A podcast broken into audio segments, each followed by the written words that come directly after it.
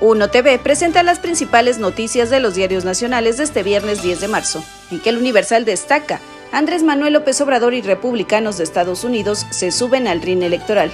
El presidente de México amaga con pedir a connacionales que no voten por ellos, y legisladores estadounidenses dicen a mexicanos que recuerden el infierno que viven. Reforma. Ordena tribunal restituir a Jacobo. Ven sin razón el plan B. Busca concluir periodo en el INE como secretario ejecutivo. Milenio Diario. Metro. Ven mano negra en alza de incidente. Un reporte obtenido por Transparencia establece que hubo 28 episodios en este gobierno, antes 5 entre el 2014 y 2018, solo en enero, 8 casos. La jornada sin control 448 mil millones de pesos en fideicomisos públicos, Secretaría de Hacienda y Crédito Público. Están en gobierno, banca de desarrollo y entre autónomos. Operan al margen de la fiscalización que se aplica a recursos que vigila el Congreso.